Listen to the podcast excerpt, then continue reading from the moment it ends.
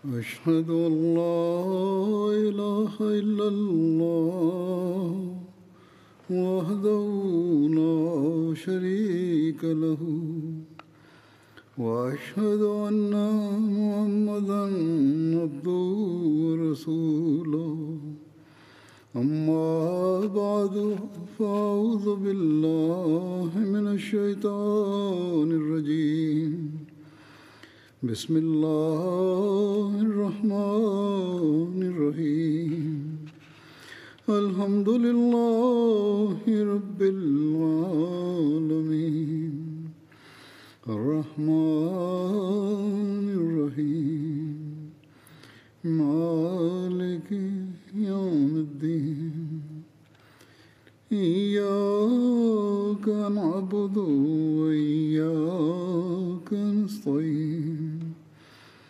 اهدنا الصراط المستقيم صراط الذين أنعمت عليهم غير المغضوب عليهم ولا الضالين.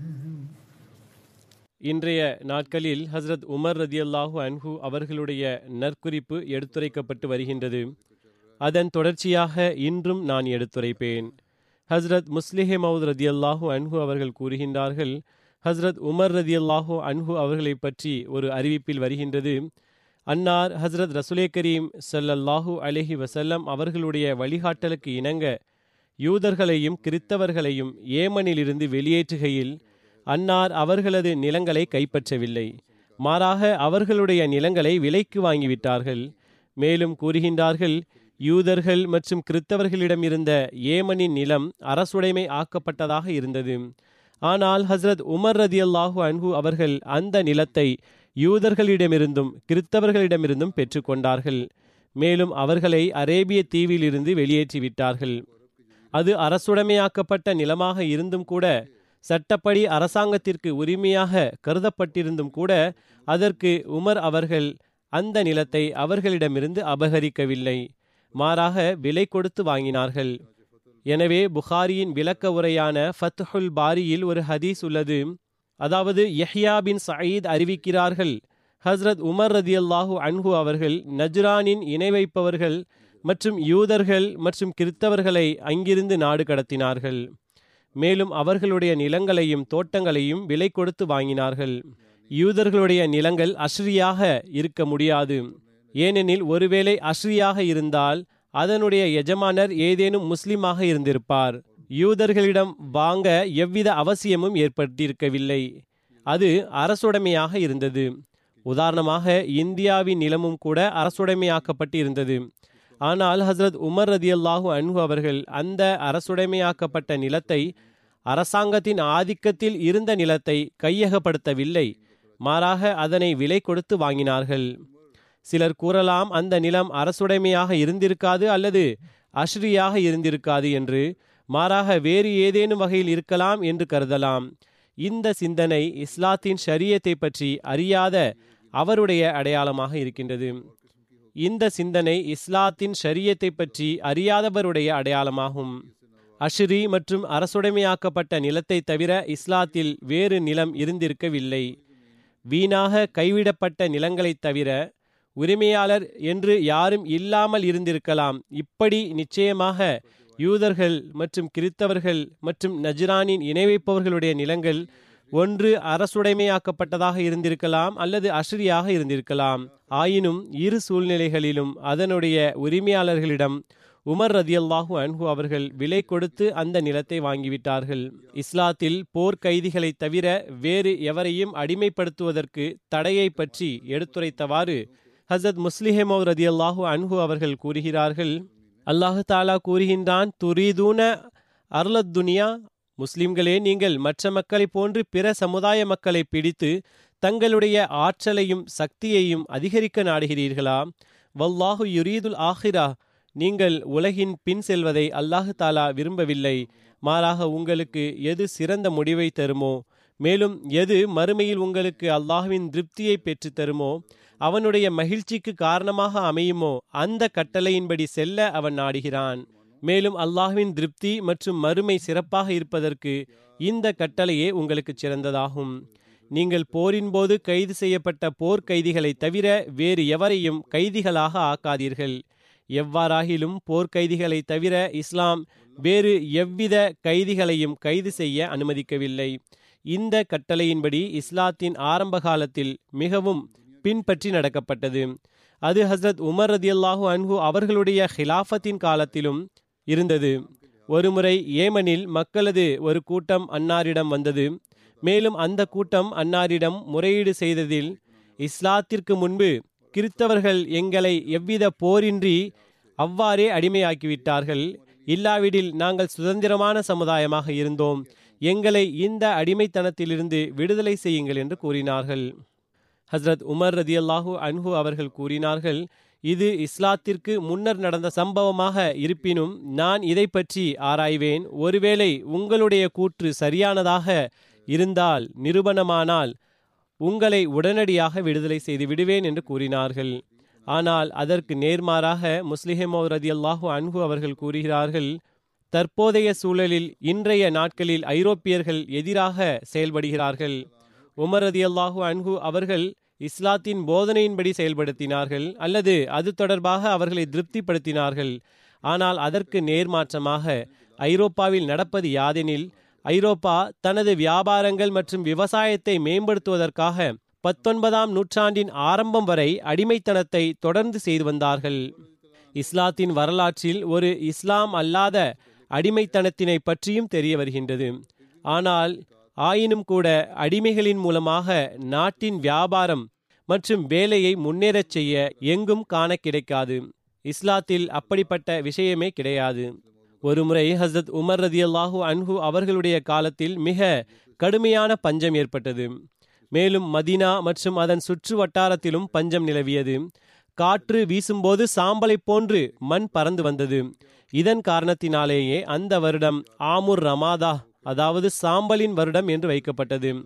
Auf bin Harith தன்னுடைய தந்தையிடமிருந்து அறிவிக்கிறார்கள், அந்த வருடத்தின் பெயர் ஆமுர் ரமாதா, அதாவது சாம்பலின் வருடம் என்று அழைக்கப்பட்டது. நிலமெங்கும் மழை பெய்யாத காரணத்தினால் கருமை நிறமாக சாம்பலை போன்று ஆகிவிட்டிருந்தது.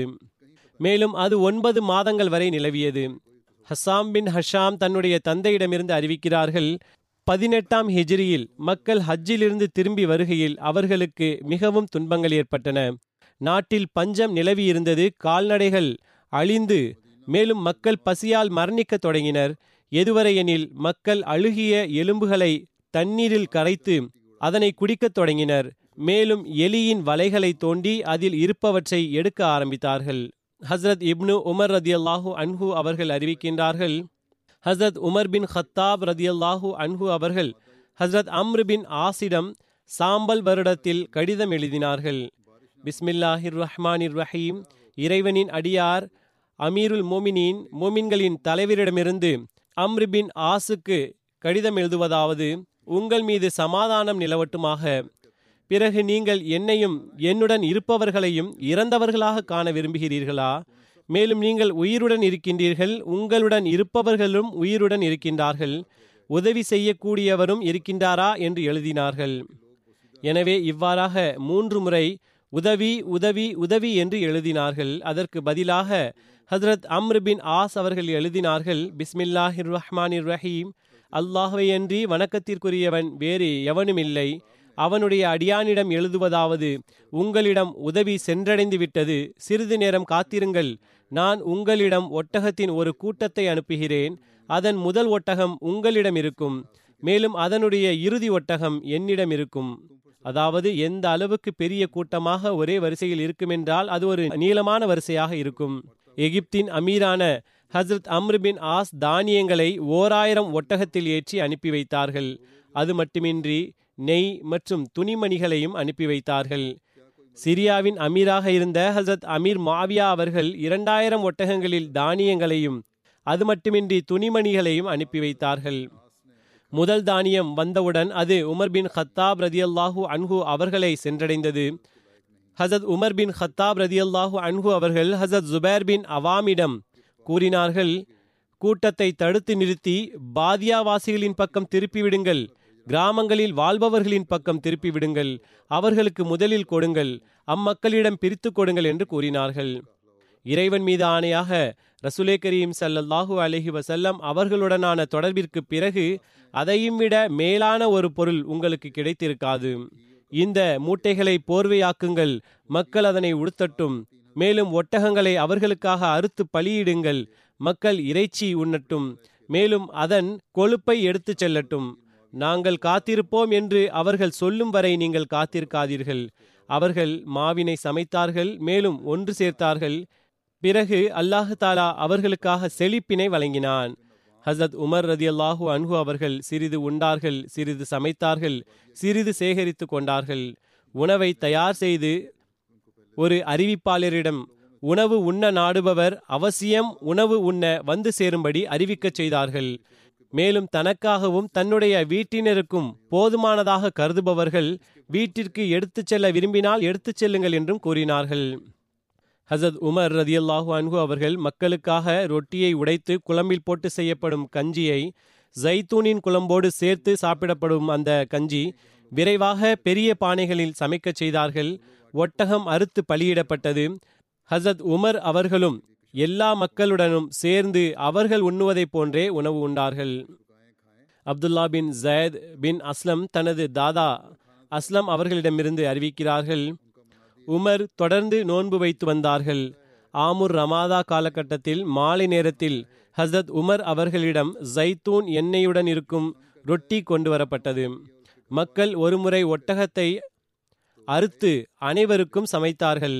அவர்கள் அதற்காக சிறந்த ஒரு பங்கினை எடுத்து வைத்தார்கள். ஹசரத் உமர் ரதியல்லாஹு அன்ஹு அவர்களிடம் அந்த பங்கு கொண்டு வரப்பட்டது. அதில் திமில் மற்றும் ஈரலின் துண்டுகள் இருந்தன. அவர்கள் இது எங்கிருந்து வந்தது என்று கேட்டார்கள். அமீருல் மோமினின் அவர்களே, இது இன்று நாம் அறுத்த ஒட்டகத்திலிருந்து கிடைத்தது என்று கூறினார்கள். அந்தோ பரிதாபம், இதன் சிறந்த பகுதியை நான் உண்டு மக்களுக்கு அதன் வீணான பகுதியை உண்ண கொடுத்தால் நான் எத்தனை தீய தலைவனாவேன் என்று கூறினார்கள். இந்த பாத்திரத்தை எடுத்து விடுங்கள், மேலும் இது தவிர வேறு உணவினை கொண்டு வாருங்கள் என்று கூறினார்கள். எனவே ரொட்டியும் ஜைத்தூன் எண்ணெயும் கொண்டு வரப்பட்டது. அன்னார் தனது கைகளால் ரொட்டியை பீத்தார்கள், அதிலிருந்து கஞ்சி செய்தார்கள். பிறகு அன்னார் தனது அடிமையிடம் கூறினார்கள், எர்ஃபாவே, உன் மீது நல்லது நடக்கட்டும், இந்த கிண்ணத்தை சமக்கின் ஏதாவது ஒரு வீட்டினரிடம் எடுத்துச் செல்லுங்கள். சமக்கும் மதீனாவுக்கு அருகில் இருந்த ஒரு பேரித்தம்பழ தோட்டமாகும். உமர் அவர்கள் அதன் உரிமையாளராக இருந்தார்கள். அன்னார் அந்த தோட்டத்தை அர்ப்பணித்திருந்தார்கள். கூறினார்கள், 3 நாட்களாக அவர்கள் கூறினார்கள் 3 நாட்களாக அவர்களுக்கு நான் எதுவும் கொடுக்கவில்லை, அவர்கள் பசியில் இருப்பார்கள் என்று நினைக்கின்றேன், இதை அவர்களுக்கு கொடுத்துவிட்டு வாருங்கள் என்று கூறினார்கள். ஹசரத் இப்னு உமர் அறிவிக்கின்றார்கள், பஞ்சத்தின் நாட்களில் ஹசரத் உமர் அவர்கள் மற்ற நாட்களில் அவர்கள் செய்யாத ஒரு புதிய வேலையை செய்தார்கள். அது யாதெனில், மக்களுக்கு இஷா தொலை வைத்துவிட்டு தனது வீட்டிற்குள் நுழைந்து விடுவார்கள். பிறகு இரவின் இறுதி பகுதி வரை தொடர்ந்து தொழுது கொண்டிருப்பார்கள். பிறகு அன்னார் வெளியே வந்து மதீனாவின் திசைகளில் சுற்றுவார்கள். ஓர் இரவு சஹர் நேரத்தில் அன்னார், அல்லாஹும லா தஜ் அல் ஹலாக்க உம்மத்த முஹம்மதின் அலாயதி, அல்லாஹ்வே, எனது கைகளால் முஹம்மது ஸல்லல்லாஹு அலைஹி வஸல்லம் அவர்களது உம்மத்தை அழிவிற்குள்ளாக்கி விடாதே. முஹம்மது பின் யஹ்யா பின் ஹப்பான் கூறுகின்றார்கள், பஞ்சத்தின் நாட்களில் அவர்களிடம் ஒருமுறை கொழுப்பில் இடப்பட்ட ரொட்டி கொண்டு வரப்பட்டது. அன்னார் ஒரு நாடோடியை தன் அருகில் அழைத்தார்கள். மேலும் அன்னாருடன் சேர்ந்து அவர் உணவை உண்டார். அவர் வேக வேகமாக கிண்ணத்தின் ஓரங்களில் இருந்த கொழுப்பினை எடுக்க ஆரம்பித்தார். ஹசத் உமர் அவர்கள் அதற்கு அவரிடம், நீங்கள் ஏன் இவ்வாறு உண்ணுகிறீர்கள், இதற்கு முன்பு ஒருபோதும் கொழுப்பினை பார்த்ததில்லையா என்று கேட்டார்கள். அவர் கூறினார், சந்தேகமின்றி பல நாட்களாக நான் நெய்யை உண்ணவில்லை, மேலும் ஜைத்தூனையும் காணவில்லை, மேலும் இவற்றில் எதனையும் எவரும் உண்டதையும் காணவில்லை என்று கூறினார். இந்த விஷயத்தை கேட்டு ஹசரத் உமர் ரதியல்லாஹு அன்ஹு அவர்கள், மக்கள் முதலில் வளம் பெறாத வரை இறைச்சியையும் நெய்யையும் உண்ணமாட்டேன் என்று கூறினார்கள். இப்னு தாவூஸ் தனது தந்தையிடமிருந்து அறிவிக்கின்றார்கள், ஹசரத் உமர் ரதியல்லாஹு அன்ஹு அவர்கள் மக்கள் வளம் பெறாத வரை அன்னார் இறைச்சியையும் நெய்யையும் உண்ணவில்லை. மேலும் நெய்யை உண்ணாமல் எண்ணெயை மட்டும் உண்ணும் காரணத்தினால் அன்னாருடைய வயிறு சத்தமிட்டு கொண்டிருக்கும். அன்னார் தன்னுடைய வயிற்றை நோக்கி கூறுவார்கள், நீ சத்தமிட்டு கொண்டே இரு, அல்லாஹ்வின் மீது ஆணையாக மக்கள் வளம் பெறாதவரை உனக்கு ஒன்றும் கிடையாது, முன்னரை போன்று உண்ண ஆரம்பிக்க மாட்டேன் என்று கூறினார்கள். அயாஸ் பின் ஹுலைஃபா கூறுகின்றார்கள், நான் பஞ்சத்தின் போது ஹஜரத் உமர் அவர்களை கண்டேன். அன்னாருடைய நிறம் கருமையாகிவிட்டிருந்தது. அன்னாருடைய நிறம் முன்னர் வெண்மையாக இருந்தது. இது எவ்வாறு நடந்தது என்றால், நாங்கள் கேட்கையில் அறிவிப்பாளர் கூறுகின்றார், ஹஜரத் உமர் ஒரு அரேபிய மனிதராவார். அவர்கள் பால் மற்றும் நெய்யை பயன்படுத்தி வந்தார்கள். மக்கள் மீது பஞ்சம் ஏற்பட்ட போது அவர்கள் மக்கள் வளம் பெறாதவரை இந்த பொருட்களை தன் மீது ஹராமாக ஆக்கி கொண்டார்கள். அதுவும் அவர்கள் எண்ணெயுடன் உணவு உண்பதனால் அன்னாருடைய நிறம் மாறிவிட்டது. மேலும் அன்னார் பசியோடு இருந்த காரணத்தினால் அவர்களுடைய நிறம் மேலும் மாறிவிட்டது. Usama bin Zayd bin Aslam தனது தாதாவிடமிருந்து அறிவிப்பு செய்கிறார்கள், ஒருவேளை அல்லாஹ் பஞ்சத்தை போக்கவில்லை எனில் ஹஸ்ரத் உமர் அவர்கள் முஸ்லிம்கள் மீதான கவலையில் இறந்தே விட்டிருப்பார்கள் என்று நாங்கள் கூறி வந்தோம். ஜயத் பின் அஸ்லம் தனது தந்தையிடமிருந்து அறிவிக்கிறார்கள், பஞ்சத்தின் காலத்தில் முழு அரேபிய மக்களும் மதினா வந்தடைந்தார்கள். அது உமர் ஹசத் உமர் அவர்கள் மக்களிடம் அவர்களுக்கான ஏற்பாட்டை செய்யுமாறும் மேலும் அவர்களுக்கு உணவளிக்கவும் கட்டளையிட்டார்கள். உமர் அவர்கள் மதினாவிற்கு நாலாபுறமும் பல்வேறு சஹாபிகளை பணியில் அமர்த்தி அவர்கள் ஒவ்வொரு நொடிப்பொழுதும் தகவலை ஒன்று திரட்டி அன்னாருக்கு மாலையில் கொண்டு வரும்படி செய்தார்கள். மாலை வரை என்ன செய்தியாக இருந்தாலும் அன்னாரிடம் கொண்டு வரப்பட்டது. அன்னாருக்கு அந்த செய்திகள் எட்ட வைக்கப்பட்டன. மதினாவின் பல்வேறு பகுதிகளில் நாடோடி மக்கள் வந்திருந்தார்கள். ஓரிரவில் மக்கள் உணவு உண்டுவிட்ட பிறகு ஹஸ்ரத் அவர்கள் கூறினார்கள், எம்முடன் இரவு உணவு உண்டவர்களை கணக்கிடுங்கள். எனவே அவர்களை கணக்கிட்ட போது சுமார் 7000 மக்கள் இருந்தார்கள். இவர்கள் எவர்கள் வரவில்லையோ அல்லது நோயாளிகளாக இருக்கிறார்களோ அவர்களையும் கணக்கிலிடுங்கள் என்று கூறினார்கள். கணக்கிட்ட போது 40,000 இருந்தது. சில நாட்களுக்கு பிறகு இந்த எண்ணிக்கை உயர்ந்தது. கணக்கிடப்பட்டது சேர்ந்து உணவு உண்டவர்களுடைய எண்ணிக்கை 10,000ஆகவும் மற்றவர்களுடைய எண்ணிக்கை 50,000ஆகவும் ஆனது. அதே போன்று இது தொடர்ந்து கொண்டே இருந்தது. எதுவரையெனில் அல்லாஹு தாலா மழையை இறக்கினான். மழை பெய்தபோது நான் அவர்களை பார்த்தேன். அன்னார் அனைத்து மக்களையும் அவர்களுடைய பகுதிக்கு திருப்பி அனுப்பி வைக்க ஏற்பாடு செய்யுமாறு தனது குழுவுக்கு கட்டளையிட்டார்கள். அவர்களுக்கு தானியங்கள் மற்றும் சவாரிகளுக்கான ஏற்பாட்டையும் செய்து தரும்படி கூறினார்கள். அறிவிப்பாளர் கூறுகின்றார், ஹசத் உமர் ரதியல்லாஹு அன்ஹு அவர்கள் அந்த மக்களை அனுப்புவதற்காக வந்ததை நான் பார்த்தேன். சூழ்நிலை சரியானதும் சுற்றுப்புறத்தில் இருந்த மக்கள் பசியால் துன்பமுற்று நகரத்திற்கு வந்து சேர்ந்தார்கள். அங்கு அவர்களுக்கு உணவு கிடைத்தது. சூழ்நிலை சரியானதும் அங்கு மழை பெய்தது. மேலும் விவசாயம் போன்றவற்றை செய்ய முடிந்தது. எனவே பிறகு அன்னார் திரும்பிச் செல்லும்படி கூறினார்கள். மேலும் கடினமாக உழைத்து உங்களுடைய நிலங்களை பசுமையாக்குங்கள் என்று கூறினார்கள். திபிரியின் வரலாற்று நூலில் இந்த பஞ்சம் முடிவுற்றது குறித்து எழுதப்பட்டுள்ளது. ஒரு மனிதர் கனவு கண்டார். அது குறித்து ரசூலே கரீம் ஸல்லல்லாஹு அலைஹி வஸல்லம் அவர்கள் துவாவின் பக்கம் கவனம் ஊட்டியிருந்தார்கள். அதற்கு ஹசத் உமர் அவர்கள் மக்களிடம் மழை வேண்டி தொழுகையை நிறைவேற்றுவதற்காக அறிவிப்பு செய்தார்கள். ஹசரத் உமர் அவர்கள் கூறினார்கள், துயரம் முடிவுக்கு வந்துவிட்டது. மேலும் தற்போது இன்ஷா அல்லாஹ் முடிவுக்கு வர உள்ளது. எந்த சமுதாயத்திற்கு துவா செய்வதற்கான வாய்ப்பு கிடைத்ததோ அவர்கள் இந்த துயரத்திலிருந்து விலகிவிட்டார்கள் என்று எண்ணிக்கொள்ளுங்கள். அன்னார் மற்ற நகரங்களுடைய கவர்னர்கள் பெயரில் கடிதம் எழுதி அனுப்பினார்கள். நீங்கள் மதீனா மற்றும் அதனுடைய சுற்றுப்புறங்களில் உள்ள இறை அடியார்களுக்கு கடிதங்களை எழுதி அனுப்புங்கள். அவர்களை மதீனா மற்றும் அதன் சுற்றுப்புறத்தில் உள்ள அடியார்களுக்காக மழை வேண்டி தொழுகையை நடத்தச் செய்யுங்கள். ஏனென்றால் இந்த துயரமானது முடிவுக்கு வந்துவிட்டது என கூறினார்கள். ஹஸ்ரத் உமர் அவர்கள் முஸ்லிம்களை மழை வேண்டி தொழுகைக்காக வெளியே மைதானத்தில் ஒன்று திரட்டினார்கள். மேலும் அவர்களை அழைத்து கொண்டு ஆஜரானார்கள். சுருக்கமான ஹுத்பாவை ஓதி தொழ வைத்தார்கள். பிறகு 2 கால்களிலும் அமர்ந்தவாறு துவா செய்ய ஆரம்பித்தார்கள். அல்லாஹும்ம இய்யாக நஅபுது வ இய்யாக நஸ்தஈன், அல்லாஹும்ம அஃபிர் லனா வர்ஹம்னா வஅரில் அன்னா. அல்லாஹ்வே, நாங்கள் உன்னையே வணங்குகின்றோம், உன்னிடமே உதவியும் தேடுகின்றோம். அல்லாஹ்வே, எங்களை மன்னித்தருள்வாயாக, எங்கள் மீது கருணை காட்டுவாயாக, மேலும் எங்களுடன் திருப்தி கொள்வாயாக என்று துவா செய்தார்கள். அதற்கு பிறகு அங்கிருந்து சென்றார்கள். வீட்டிற்கு சென்றடையும் முன்னே மைதானத்தில் மழையின் காரணமாக குளம் போன்று ஆகிவிட்டது. ஒரு அறிவிப்பின்படி ஹசரத் உமர் ரதியல்லாஹு அன்ஹு அவர்கள் துவா செய்தார்கள். கூறினார்கள், அல்லாஹுவே, உன்னுடைய நபி ஸல்லல்லாஹு அலைஹி வஸல்லம் அவர்களுடைய காலத்தில் எங்கள் மீது வறட்சி ஏற்பட்டது. நாங்கள் உன்னுடைய நபி மழை வேண்டி துவா செய்திருந்ததனால் எங்கள் மீது மழை பெய்தது. இன்று நாங்கள் உன்னிடம் உன்னுடைய நபி ஸல்லல்லாஹு அலைஹி வஸல்லம் அவர்களுடைய சிறிய தந்தைக்காக துவா செய்கின்றோம். எனவே நீ எங்களுடைய இந்த பஞ்சத்தின் வருடத்தை முடிவுக்கு கொண்டு வருவாயாக. மேலும் எங்கள் மீது மழையை குறிப்பாக பெய்ய செய்வாயாக என்று கூறினார்கள். எனவே மக்கள் தங்களுடைய இடத்திலிருந்து அப்போது அசையவும் இல்லை. மழை பொழிய ஆரம்பித்தது. அப்துல்லாஹ் பின் இப்ராஹிம் அவர்களிடமிருந்து மஸ்ஜிது நபவியில் பாய்கள் எப்போது விரிக்க ஆரம்பம் செய்யப்பட்டது என்பது குறித்த குறிப்பு வருகின்றது. முன்னர் மக்கள் அவ்வாறே தொழுகையை நிறைவேற்றுவார்கள். மேலும் தரையில் அல்லது நிலத்தில் தொழுவார்கள். நெற்றியில் மண் ஒட்டிவிடும். அதற்கு பிறகு பாய்களின் புழக்கம் வந்தது.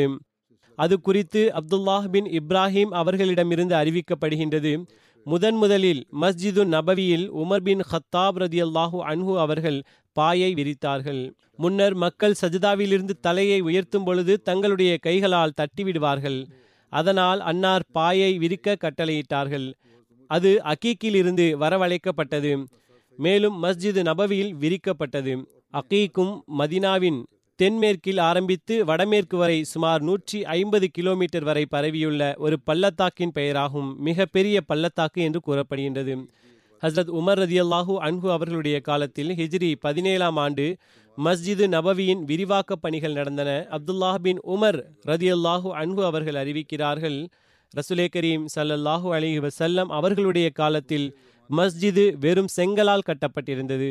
அதன் கூரை பேரித்த மர கிளைகள் மற்றும் இலைகளால் வேயப்பட்டிருந்தது. மேலும் பேரித்த மரத்திலான தூண் இருந்தது. ஹசரத் அபூபக்கர் சித்திக் ரதியல்லாஹு அன்ஹு அவர்கள் அதனை அதே நிலையில் இருக்க விட்டார்கள். மேலும் அதில் எவ்வித விரிவாக்கமும் மாறுதல்களையும் செய்யவில்லை. ஹசரத் உமர் ரதியல்லாஹு அன்ஹு அவர்கள் அதனை புதிதாக கட்டி விரிவாக்கமும் செய்தார்கள். ஆயினும் அதனுடைய வடிவம் மற்றும் கட்டுமான முறையில் எவ்வித மாறுதல்களையும் செய்யவில்லை. அன்னாரும் அதனை அதே கட்டுமான முறையில் கட்டினார்கள். கூரையானது முன்னரை போன்றே பேரித்தமல இலைகளால் வேயப்பட்டிருந்தது.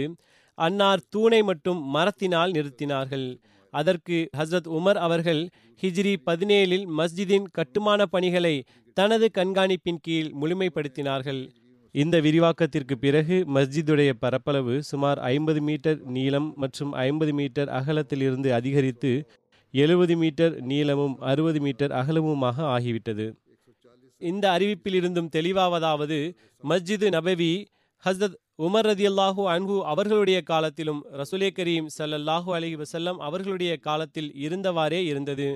ஹஸ்ரத் உமர் அவர்கள் புதிதாக கட்டியதும் அதில் பெரும் விரிவாக்கம் ஏற்பட்டது. அபு சயீத் ஹுத்ரி அவர்கள் கூறுகிறார்கள், ஹஸ்ரத் உமர் ரதியல்லாஹு அன்ஹு அவர்கள் மஸ்ஜிதே நபவியை மீண்டும் கட்டுவதற்கும் மக்களை மலையிலிருந்து பாதுகாப்பு பெற ஏற்பாடு செய்வதற்கும் கட்டளையிட்டார்கள். அப்போதுதான் நாம் இதனால் சிவப்பு மற்றும் வெள்ளை அலங்காரத்திலிருந்து தவிர்ந்திருக்கலாம். ஏனென்றால் இந்த அலங்காரமே மனிதனை துன்பங்களில் ஆழ்த்துகின்றது. ஹசத் உமர் ரதியல்லாஹு அன்ஹு அவர்கள் சிக்கனமாக செலவழித்து மஸ்ஜிதை ரசூலே கரீம் ஸல்லல்லாஹு அலைஹி வஸல்லம் அவர்களுடைய அருளுக்குரிய காலத்தில் இருந்தவாறே கட்டினார்கள். மஸ்ஜிதை விரிவாக்கம் செய்யும் நேரத்தில் அன்னார் அதனுடன் இணைந்திருந்த வட தெற்கு மற்றும் மேற்கு திசைகளில் அமைந்திருந்த இடங்களையும் பெற வேண்டியதாயிருந்தது. சில மக்கள் முழு மனதுடனும் திருப்தியுடனும் தனது நிலங்களை மஸ்ஜிதுக்காக அன்பளிப்பாக கொடுத்தார்கள். மேலும் சிலருக்காக ஹசத் உமர் அவர்கள் புரிதலுடனும் பணம் கொடுத்தும் வாங்கும் வழிமுறையை மேற்கொள்ள வேண்டியதாயிருந்தது. இவ்வாறு சிறிது நிலத்தை அன்னார் மஸ்ஜிதுடன் இணைப்பதற்காக வாங்க வேண்டியிருந்தது. ஹசத் உமர் ரதியல்லாஹு அன்ஹு அவர்களுடைய காலத்தில் மக்கள் தொகை கணக்கெடுப்பு ஆரம்பம் செய்யப்பட்டது. அன்னார் ஆரம்பித்தார்கள். மேலும் உணவு விநியோக முறையையும் நிலைப்படுத்தினார்கள்.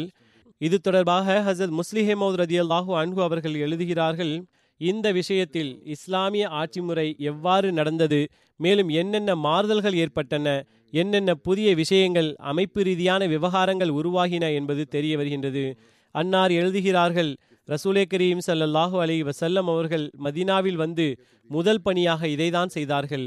அதாவது செல்வமுடையவர்களை செல்வமற்றவர்களுடைய சகோதரர்களாக ஆக்கினார்கள்.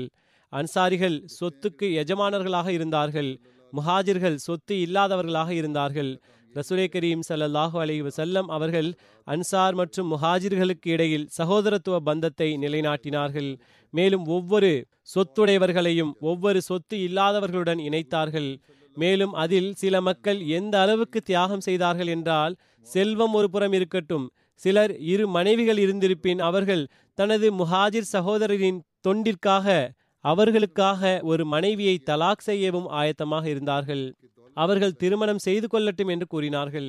இது ரசூலுல்லா ஸல்லல்லாஹு அலைஹி வஸல்லம் அவர்கள் மதினா சென்றடைந்ததும் நிலைநாட்டிய முதல் சம உரிமையின் உதாரணமாக இருந்தது.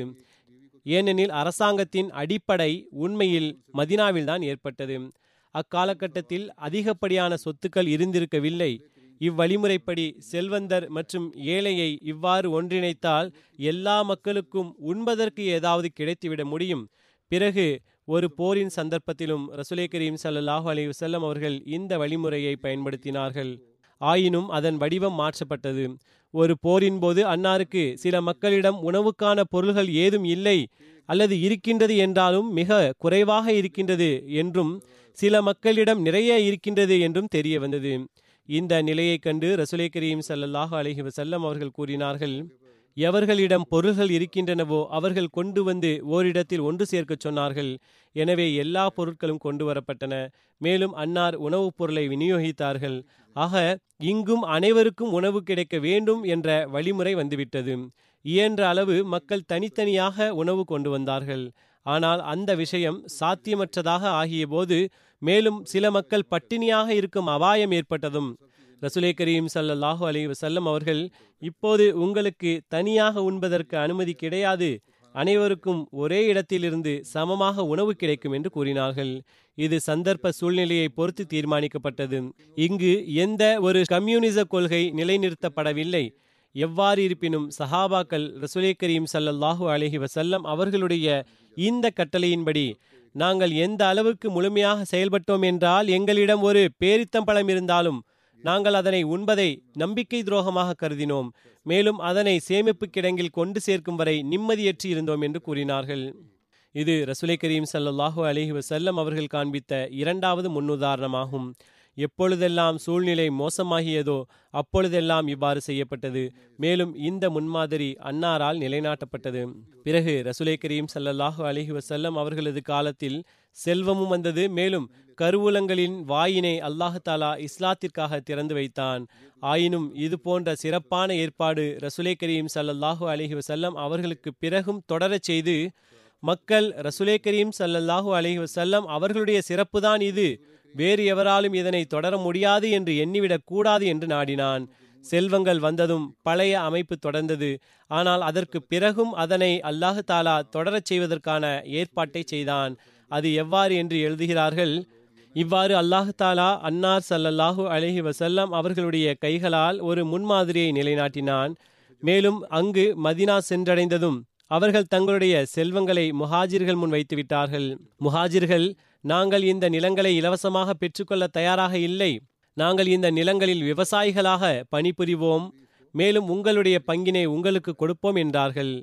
ஆனால் இது முஹாஜிர்கள் தரப்பிலிருந்து தங்களது ஒரு விருப்பமாக வெளிப்பட்டது. அன்சார் தங்களது செல்வங்களை கொடுப்பதற்கு எவ்வித தயக்கமும் காட்டவில்லை. இது எப்படிப்பட்ட விஷயம் என்றால், அரசாங்கம் ரேஷன் கொடுக்கையில் அதனை வாங்க மறுக்கின்ற மனிதரை போன்றதாகும். இதனால் அரசாங்கம் குறை கூறப்பட மாட்டாது. அரசாங்கம் நிர்ணயித்த ரேஷனை ஒருவர் வாங்குவதும் வாங்காமல் இருப்பதும் அவருடைய விருப்பமாக இருக்கின்றது என்றே கூறப்படும். அதே போன்று அன்சார் அனைத்தையும் கொடுத்து விட்டார்கள், முஹாஜிர்கள் பெற்றுக்கொள்ளவில்லை என்பது வேறு விஷயம். எவ்வாறாகிலும் செயல் ரீதியாக ரசூலே கரீம் ஸல்லல்லாஹு அலைஹி வஸல்லம் அவர்கள் இந்த பணியை தனது வாழ்நாளிலேயே ஆரம்பம் செய்தார்கள். எதுவரையெனில், பஹ்ரைனுடைய மன்னர் முஸ்லிமாக ஆனதும் அன்னார் அவரிடம், உங்களுடைய நாட்டில் பிழைப்புக்காக எவ்வித நிலமும் இல்லாத ஒவ்வொரு மனிதருக்கும் நீங்கள் 4 திர்ஹமும் ஆடையும், அவர்கள் பசியோடும் நிர்வாணமாகவும் இருக்கக்கூடாது என்பதற்காக வாழ்வாதாரமாக கொடுக்கவும் என்று வழிகாட்டினார்கள். அதற்கு பிறகு முஸ்லிம்களிடம் செல்வங்கள் வரத் தொடங்கின. முஸ்லிம்கள் குறைவாக இருந்ததனால் செல்வம் அதிகமாக இருந்தது. எனவே எவ்வித புதிய சட்டத்தையும் உபயோகிப்பதற்கான அவசியம் அக்காலத்தில் உணரப்படவில்லை. ஏனெனில் நோக்கம் நிறைவேறி கொண்டிருந்தது. அபாயமான சூழ்நிலையில் சட்டம் இயற்றப்பட வேண்டும். அவ்வாறு இல்லையெனில் அரசாங்கம் சட்டத்தை இயற்றுவது இயற்றாமல் இருப்பதற்கும் அனுமதி இருக்கின்றது. என்பதே விதிமுறையாகும். நான் இடையில் ஒரு விஷயத்தை சொல்ல ஆரம்பிக்க வேண்டும் என்று விரும்பினேன். இடையில் வேறு விளக்கம் வந்துவிட்டது. அந்த விஷயம் யாதெனில், ரசூலே கரீம் ஸல்லல்லாஹு அலைஹி வஸல்லம் அவர்களுக்கு பிறகு இந்த அமைப்பு எவ்வாறு தொடர்ந்து செயல்பட்டது என்பதாகும். ரசூலுல்லாஹ் ஸல்லல்லாஹு அலைஹி வஸல்லம் அவர்கள் வஃபாத்தான போது முஸ்லிம்கள் உலகின் பல்வேறு மூலைகளில் பரவத் தொடங்கினர். அப்போது பிற சமுதாயத்தவர்களும் இஸ்லாத்தில் இணைந்தார்கள். அரேபிய மக்களோ ஒரு கூட்டமாக மேலும் ஒரு சமுதாயத்தின் வடிவில் இருந்தார்கள். மேலும் அவர்கள் பரஸ்பரம் சமத்துவத்தை நிலைநாட்ட விரும்பினார்கள். இஸ்லாம் பல்வேறு மூலைகளில் சென்றடைந்ததும் பல்வேறு சமுதாய மக்கள் இஸ்லாத்தில் இணைய ஆரம்பித்தார்கள். எனவே அவர்களுக்காக ரொட்டிக்கான ஏற்பாடு மிகவும் கடினமானதாக இருந்தது. இறுதியில் ஹசரத் உமர் ரலியல்லாஹு அன்ஹு அவர்கள் அனைத்து மக்களுடைய மக்கள் தொகை கணக்கெடுப்பை மேற்கொண்டார்கள். மேலும் உணவு விநியோகிக்கும் முறையை நிலைநாட்டினார்கள். அது பனு உமையா அவர்களுடைய காலகட்டம் வரை தொடர்ந்தது. ஐரோப்பிய வரலாற்று ஆராய்ச்சியாளர்களும் முதன் முதலில் மக்கள் தொகை கணக்கெடுப்பு உமர் ரலியல்லாஹு அன்ஹு அவர்கள் நடத்தினார்கள் என்பதை ஒப்புக்கொள்கிறார்கள். மேலும் ஹசரத் உமர் ரலியல்லாஹு அன்ஹு அவர்கள் முதன் முதலில் மக்கள் தொகை கணக்கெடுப்பை மக்களிடமிருந்து செல்வத்தை பறிப்பதற்காக செய்யவில்லை, மாறாக அவர்களுக்கு உணவிற்கான ஏற்பாடுகளை தொடர்ந்து செய்வதற்காக செய்தார்கள் என்பதையும் ஏற்றுக்கொள்கிறார்கள்.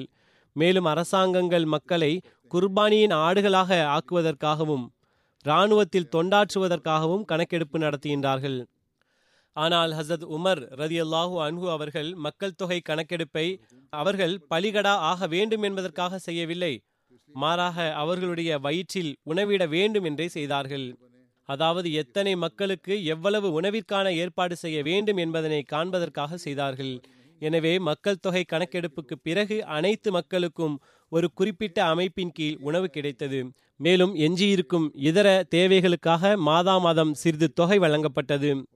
இது தொடர்பாக எந்த அளவுக்கு எச்சரிக்கையாக செயல்பட்டார்கள் என்றால், அதுவும் அவர்களுடைய காலத்தில் சிரியா வெற்றி கொள்ளப்பட்ட போது அங்கிருந்து ஜைத்தூன் எண்ணெய் அதிகமான அளவு வந்தது.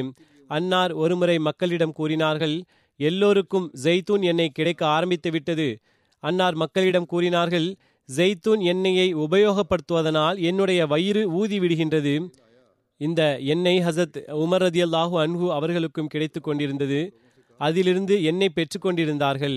ஜெய்தூனை பயன்படுத்தும் போது என்னுடைய வயிறு ஊதி விடுகின்றது, நீங்கள் எனக்கு அனுமதி அளித்தால் நான் பைத்துல் மாலில் இருந்து எந்த அளவு ஜெய்தூனுக்கான செலவு உள்ளதோ அந்த அளவே நெய்யுக்கான தொகையை எடுத்துக்கொள்வேன் என்று கூறினார்கள்.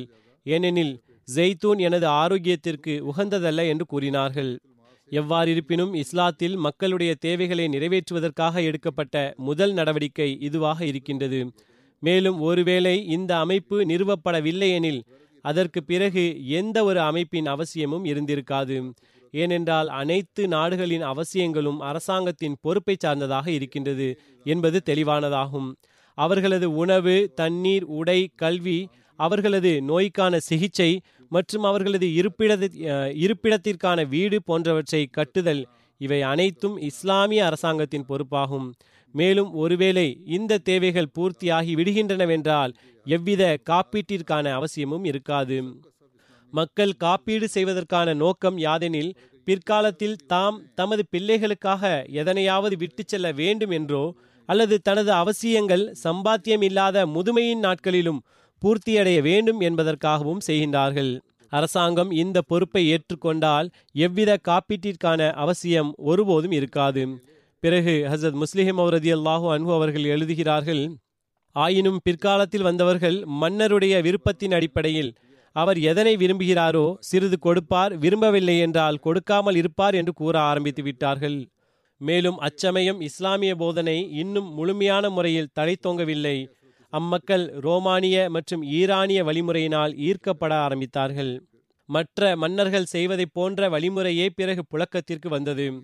இஸ்லாமிய அரசாங்கம் ஒவ்வொரு மனிதனுக்கும் ரொட்டி, உடை போன்றவற்றை ஏற்படுத்துவது பற்றி ஹசரத் முஸ்லிம் ரலியல்லாஹு அன்ஹு அவர்கள் மேலும் கூறுகிறார்கள், இஸ்லாமிய அரசாங்கம் செல்வங்களின் எஜமானனாக ஆனபோது அது எல்லா மக்களுக்கும் ரொட்டியையும் துணியையும் ஏற்பாடு செய்து தந்தது.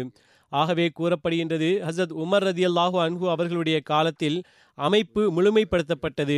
அச்சமயம் இஸ்லாமிய போதனைகளின் அடிப்படையில் ஒவ்வொரு மனிதருக்கும் ரொட்டியும் துணியும் ஏற்படுத்தி தருவது அரசாங்கத்தின் பொறுப்பாகும்.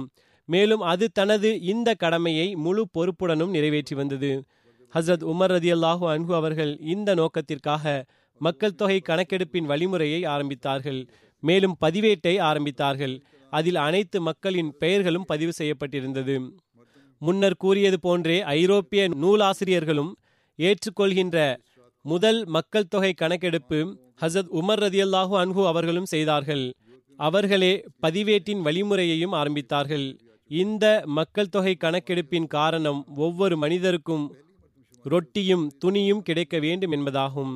மேலும் அரசாங்கமானது எத்தனை மக்கள் இந்த நாட்டில் இருக்கின்றார்கள் என்ற விஷயத்தை பற்றி அறிந்து கொள்ள வேண்டும். சோவியத் ரஷ்யா ஏழைகளுக்கு உணவு மற்றும் அவர்களுக்கான ஆடைக்கான ஏற்பாட்டை செய்தது என்று இன்றைய நாட்களில் கூறப்படுகின்றது.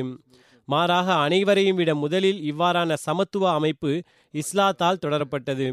மேலும் செயல் ரீதியான முறையில் ஹசரத் உமர் ரதியல்லாஹு அன்ஹு அவர்களுடைய காலத்தில் ஒவ்வொரு கிராமத்திலும் ஒவ்வொரு பகுதியிலும் ஒவ்வொரு நகரத்திலும் மக்களுடைய பெயர்கள் பதிவு செய்யப்படுகின்றன. ஒவ்வொரு மனிதனின் மனைவி அவனுடைய பிள்ளைகளின் பெயர்கள் மற்றும் எண்ணிக்கையை பதிவிடப்படுகின்றது. மேலும் பிறகு ஒவ்வொரு மனிதனுடைய உணவுக்கான வரையறை நிர்ணயிக்கப்படுகின்றது. இவ்வாறாக சிறிது உணவு உண்பவர்கள் பிழைக்க முடியும். அதிகம் உண்பவர்கள் தங்களுடைய விருப்பத்திற்கு ஏற்ப சாப்பிட முடியும். வரலாற்றில் இடம்பெற்றுள்ளது, ஹசரத் உமர் ரதியல்லாஹு அன்ஹு அவர்கள் ஆரம்பத்தில் எடுத்த தீர்மானமான பால் குடிக்கின்ற குழந்தைகளை கவனத்தில் கொள்ளப்படாமல் இருந்தது.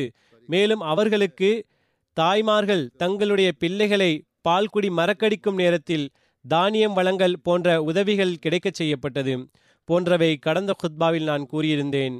ஓர் இரவில் ஹசரத் உமர் ரதியல்லாஹு அன்ஹு அவர்கள் மக்களுடைய நிலையை அறிந்து கொள்வதற்காக மாறுவேடம் அணிந்து ஒரு கூடாரத்தில் குழந்தையின் அழுகுரலை கேட்டார்கள்.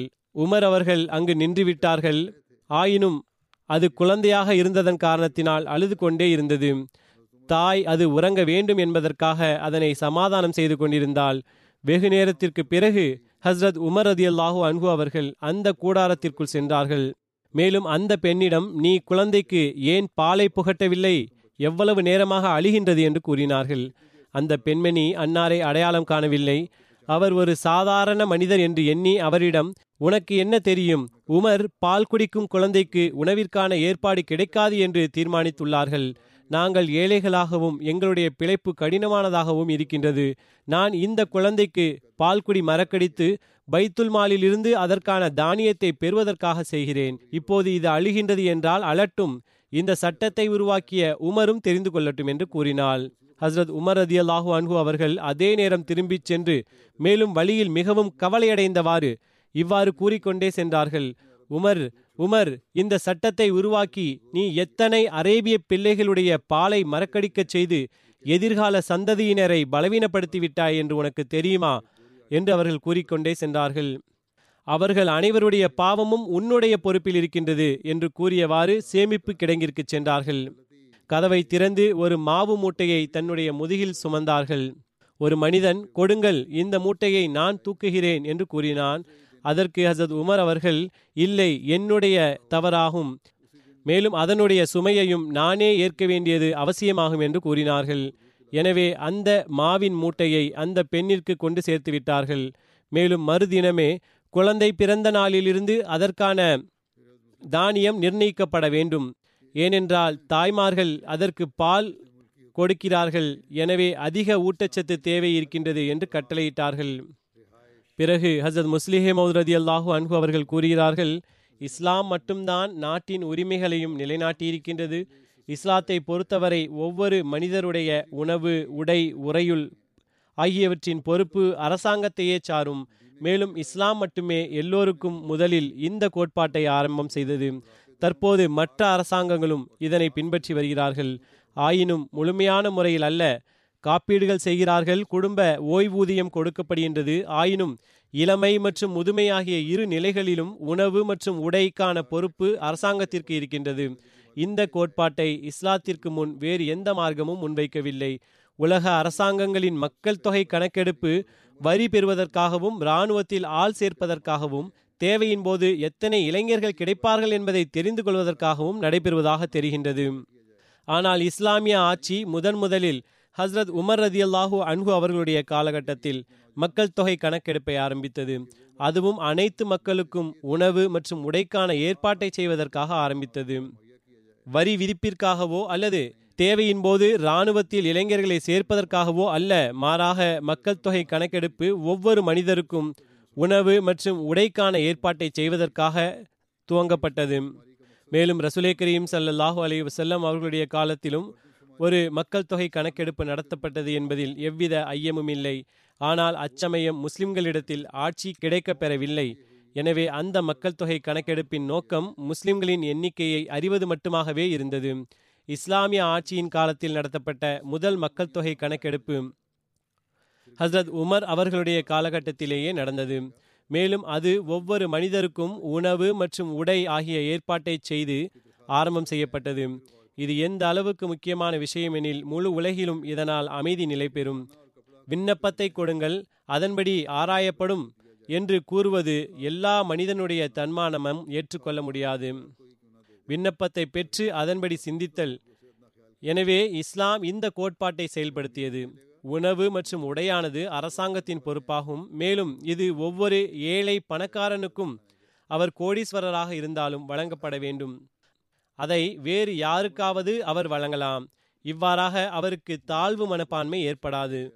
பணக்காரருக்கு வழங்கப்படுவது அந்த பணக்காரர் இரையச்சமுடையவராக, இறை வழியில் செல்பவராக இருக்கின்றார் என்றால் பிறகு அதனை பயன்படுத்தாமல் தேவையுடையவர்களுக்கு அதனை அவர் வழங்குவார். ஹசத் உமர் ரதியல்லாஹு அன்ஹு அவர்களுடைய காலகட்டத்தில் நாடுகள் மாநிலங்களாக பிரிக்கப்பட்டன. ஹிஜ்ரி 20 கைப்பற்றப்பட்ட தேசங்களை நிர்வாக பணி எளிதாக நடைபெற 8 மாநிலங்களாக ஹசத் உமர் அவர்கள் பிரித்தார்கள்.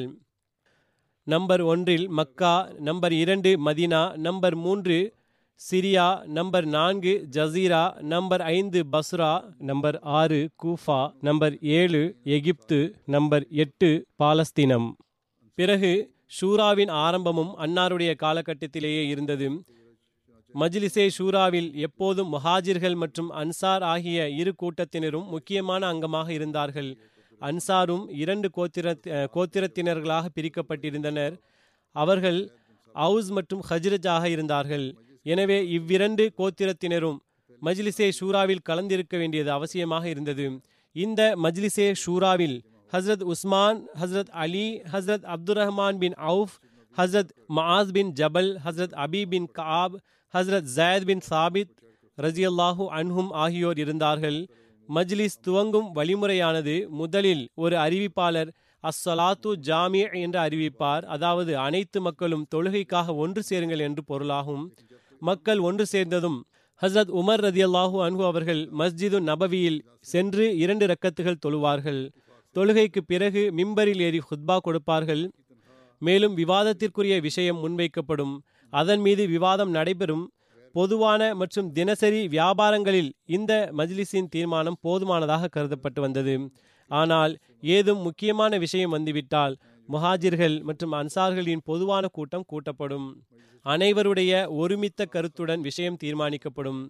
இராணுவத்தின் சம்பளம், அலுவலகத்தின் ஒழுங்குமுறை, பணியாளர்களது நியமனம், பிற சமுதாயத்தினர்களுடைய வியாபார சுதந்திரம், மேலும் அவற்றின் மீதான வரி பற்றிய கணக்கெடுப்பு ஆகிய பல்வேறு விதமான விவகாரங்கள் ஷூராவில் முன்வைக்கப்பட்டு முடிவெடுக்கப்படும்.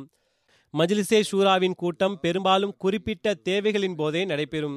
இது தவிர தினமும் ஏற்பாடுகள் மற்றும் அவசியங்கள் குறித்த பேச்சுவார்த்தை நடக்கின்றன. மஜ்லிஸும் இருந்தது.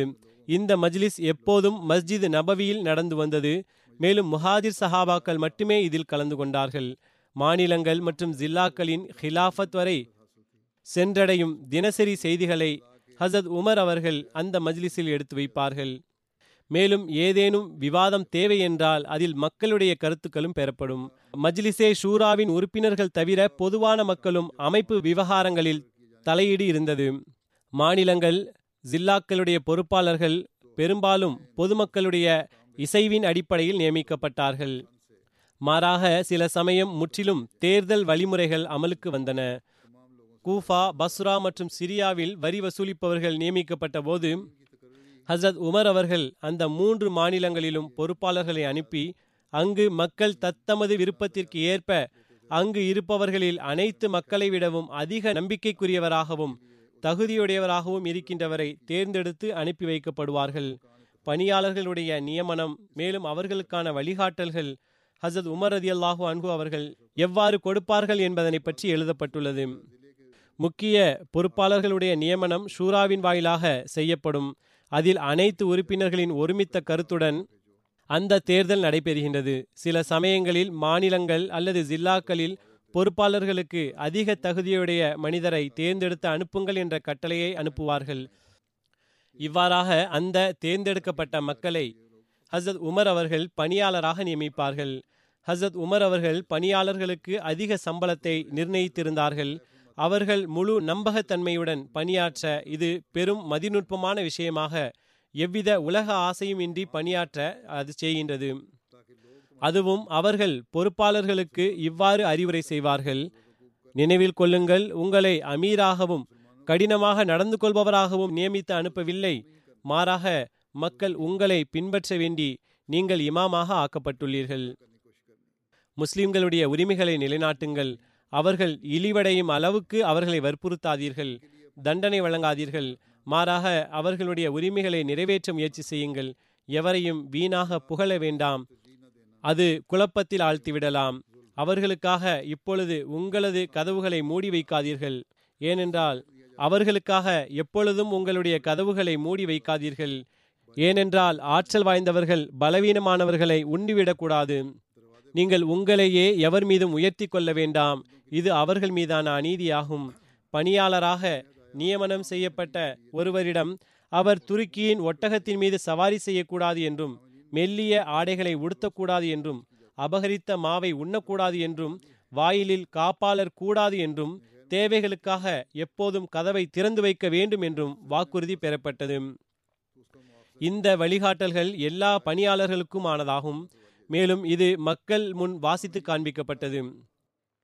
பணியாளர்களை நியமித்த பிறகு அவர்களது செல்வம் மற்றும் உடைமைகள் ஆராயப்பட்டது. ஒருவேளை பணியாளருடைய சூழ்நிலையில் வழக்கத்திற்கு மாறான முன்னேற்றம் காணப்பட்டது எனில், அது குறித்து அவர் செய்ய முடியவில்லை எனில் அவரிடம் கேள்வி கணக்கு கேட்கப்படும். மேலும் அதிகமான செல்வம் பைத்துல் மாலில் ஒப்படைக்கப்படும். பணியாளர்கள் ஹஜ்ஜின் போது அவசியம் ஒன்று சேர வேண்டும். அங்கு பொதுமக்களுடைய நீதிமன்றம் நடத்த வேண்டும். அதில் எந்த ஒரு மனிதருக்கும் எந்த ஒரு பணியாளருடைய பணி குறித்தும் முறையீடு இருந்தால் உடனடியாக அது தீர்த்து வைக்கப்படும். பணியாளர்களுடைய முறையீட்டை ஆராய்வதற்காக ஒரு பொறுப்பு நியமிக்கப்பட்டது.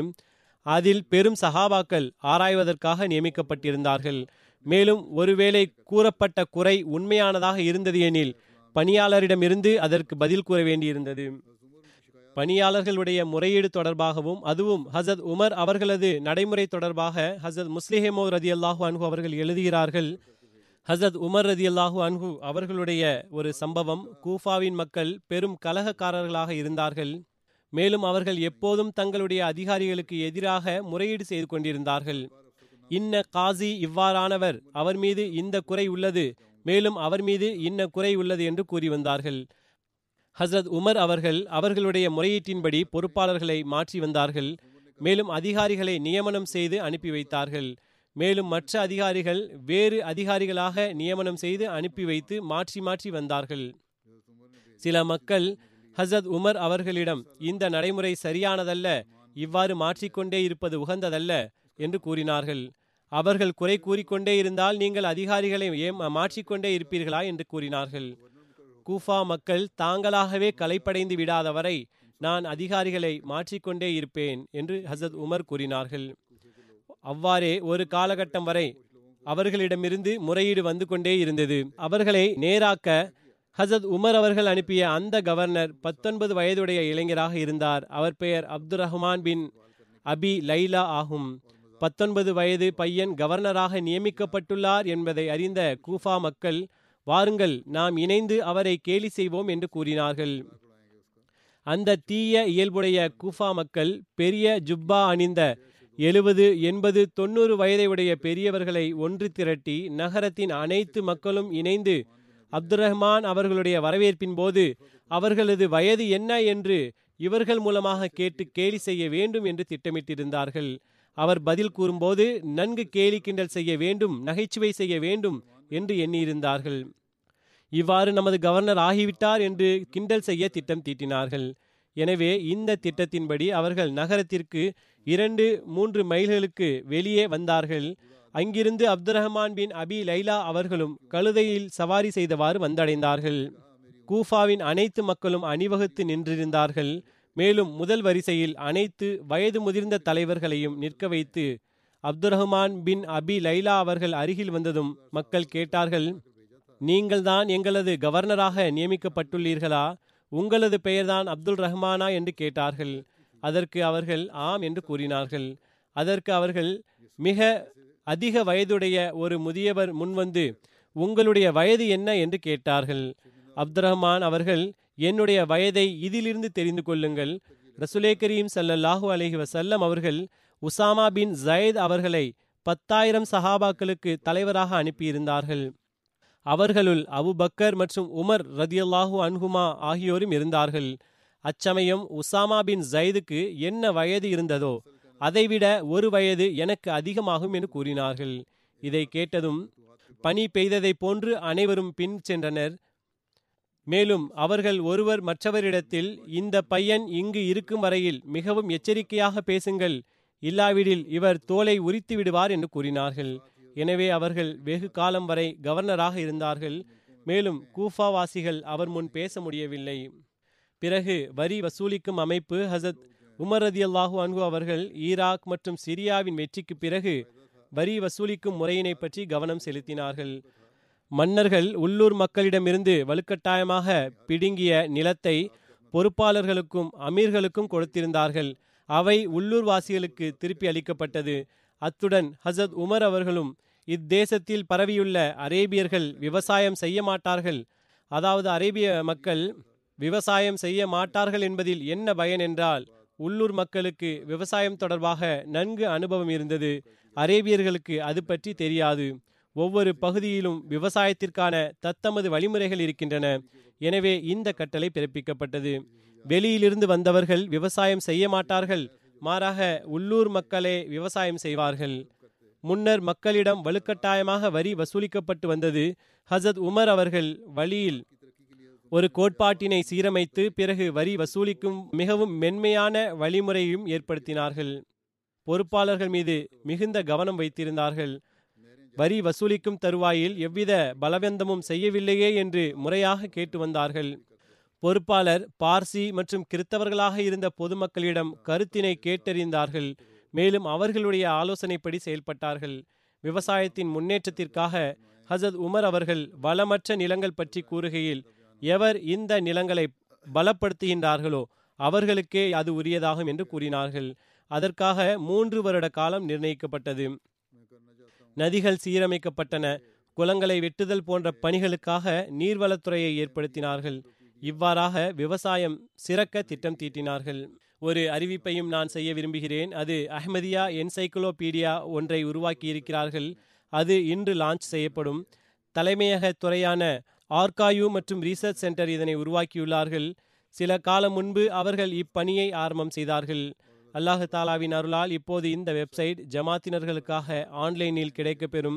இதில் பயனடைய விரும்புபவர் www.ahmadipedia.com பயன்படுத்தலாம். அதில் ஒரு சர்ச் என்ஜின் வடிவில் ஹோம்பேஜ் தலைப்புகளை தேடுவதற்காக திறக்கும். இது மிகவும் சாதாரணமான மேலும் பயன்படுத்துவதற்கு எளிமையானதாக ஆக்கப்பட்டுள்ளது. ஜமாத் நூல்கள், தலைவர்கள், சம்பவங்கள், கொள்கைகள், கட்டிடங்கள் போன்றவை தொடர்பான அடிப்படையான தகவல்கள் சேகரிக்கப்பட்டுள்ளன.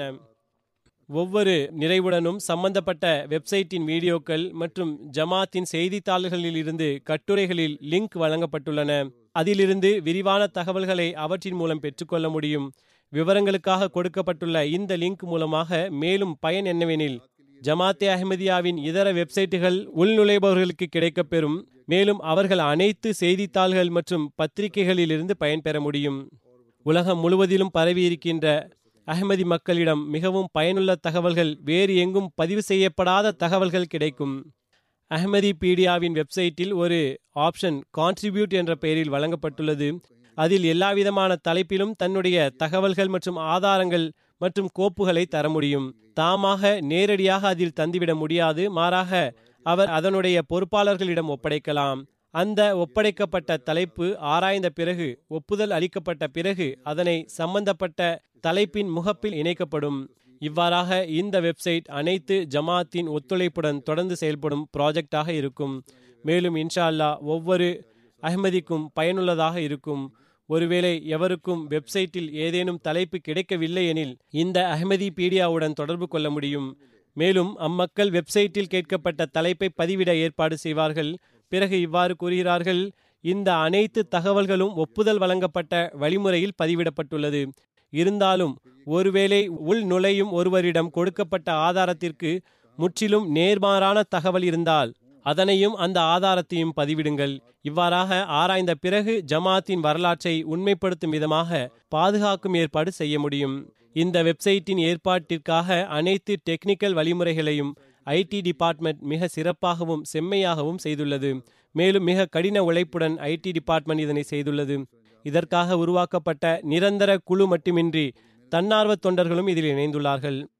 தலைப்புகளை தயார் செய்ய தலைமையக ஆர்காயு டிபார்ட்மெண்ட்டின் முரப்பிகள் மற்றும் தன்னார்வ தொண்டர்கள் மிக கடினமாக உழைத்துள்ளார்கள். மேலும் தலைப்பின் தகவல்களை பெறுவதற்கு உருதுவிலிருந்து மொழியாக்கம் செய்யப்பட்ட தலைப்புகள் பதிவேற்றம் ஒட்டுமொத்தமாக அனைத்து பணிகளிலும் களைப்பின்றி கடின உழைப்புடன் பணியாற்றியுள்ளார்கள். இந்த வெப்சைட்டிற்காக ஒத்துழைப்பு வழங்கிய அனைவருக்கும் அல்லாஹ் நற்கூலியை வழங்குவானாக. மேலும் இந்த ஜும்மா தொழுகைக்கு பிறகு இன்ஷா அல்லாஹ் இன்று நான் அதனை லான்ச்சும் செய்வேன்.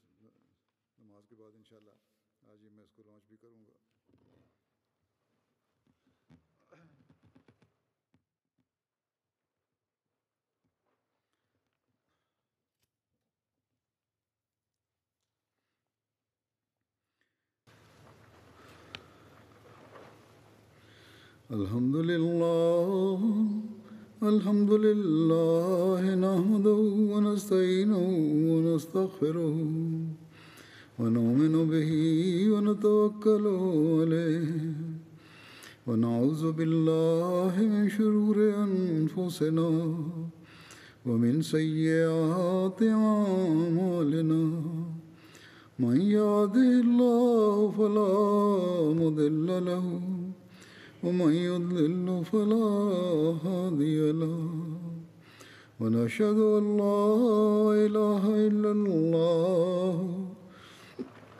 ونشهد أن محمدا عبده ورسوله عباد الله رحمكم الله إن الله يأمر بالعدل والإحسان وإيتاء ذي القربى وينهى عن الفحشاء والمنكر والبغي يعظكم لعلكم تذكرون اذكروا الله يذكركم وادعوه يستجب لكم ولذكر الله أكبر.